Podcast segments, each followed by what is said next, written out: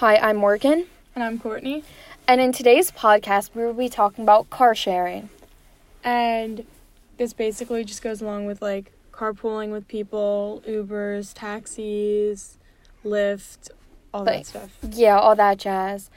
Also, I feel like we can sort of talk about, like, Postmates and stuff like that. Because I know some are on bikes, but some are in cars. Mm-hmm. So, cars are causing a lot of pollution. And, like, there are, like, more eco-friendly cars, but it's not like those are, like, a forever thing. So, the problem that I have with Uber, like, we don't really like Uber or Lyft, like, personally in my family. We're more of, like, taxi people. Because, like, taxis, they're background checked. They're working for these companies. So, you're most likely safe. With Ubers, it's these random people who we're getting in cars with, and then we're putting our trust in them to take them to a place.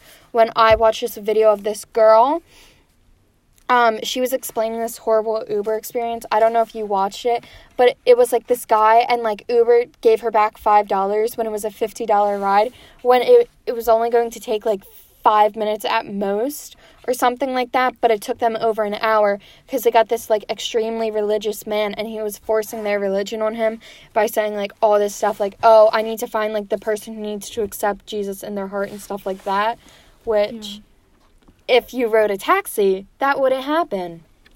Uber just seems to be, like, obviously not as reliable, just because you could one day just wake up and be like, oh, I want to be an Uber driver, and really there's not even, like, that much you have to do to become one.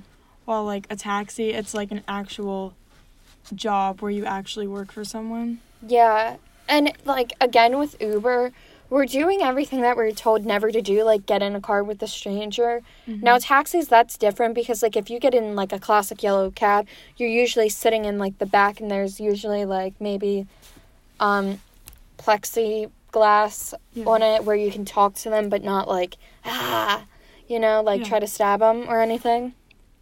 And there are also just, like, a lot of stories about bad Uber experiences or Lyft experiences. Yeah, and, like, I don't even think the company is reliable because back with, like, that story, I forget what her name was, like, it was supposed to be maybe like a $10 ride, and that's either with or without tip, I forget.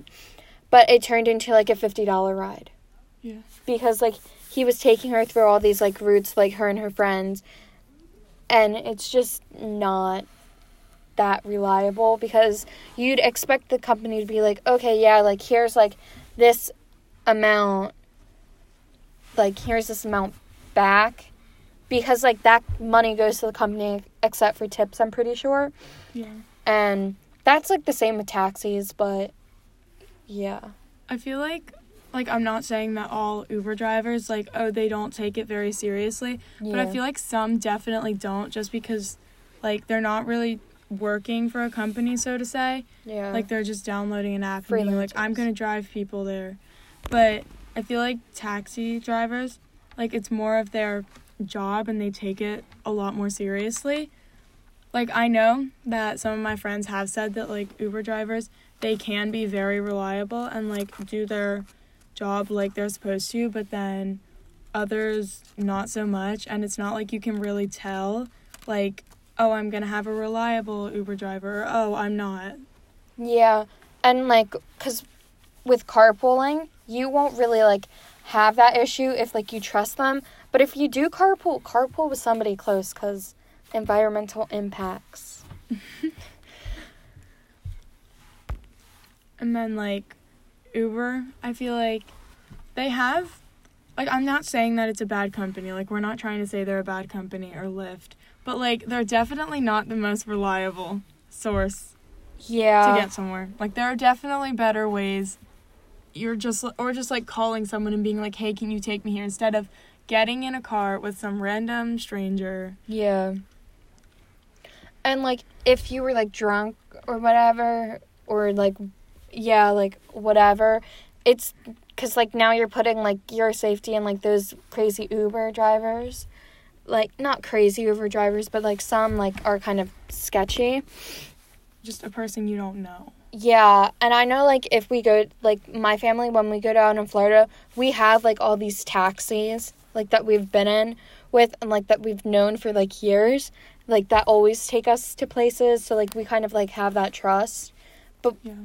It's just sometimes if you live like kind of in a city like New York City, like I'm pretty sure like they have Ubers, which like what's the point when there's taxis? Yeah. And you can't say like the taxis are overpriced. Like I'm pretty sure the price is actually at a reasonable thing. And there's also subways and like other parts of transportation. Like there, this is probably going to be towards the end, but like as we said before, there are definitely a lot better ways to get places, whether it be driving yourself or like calling your friend or something or taking a taxi. There are a lot better ways, especially if you're by yourself, to get somewhere than just calling an Uber, just because you really don't, like, I know they have like safety things, but like that doesn't mean they're gonna work all the time. Yeah. Okay, so thanks for listening and goodbye.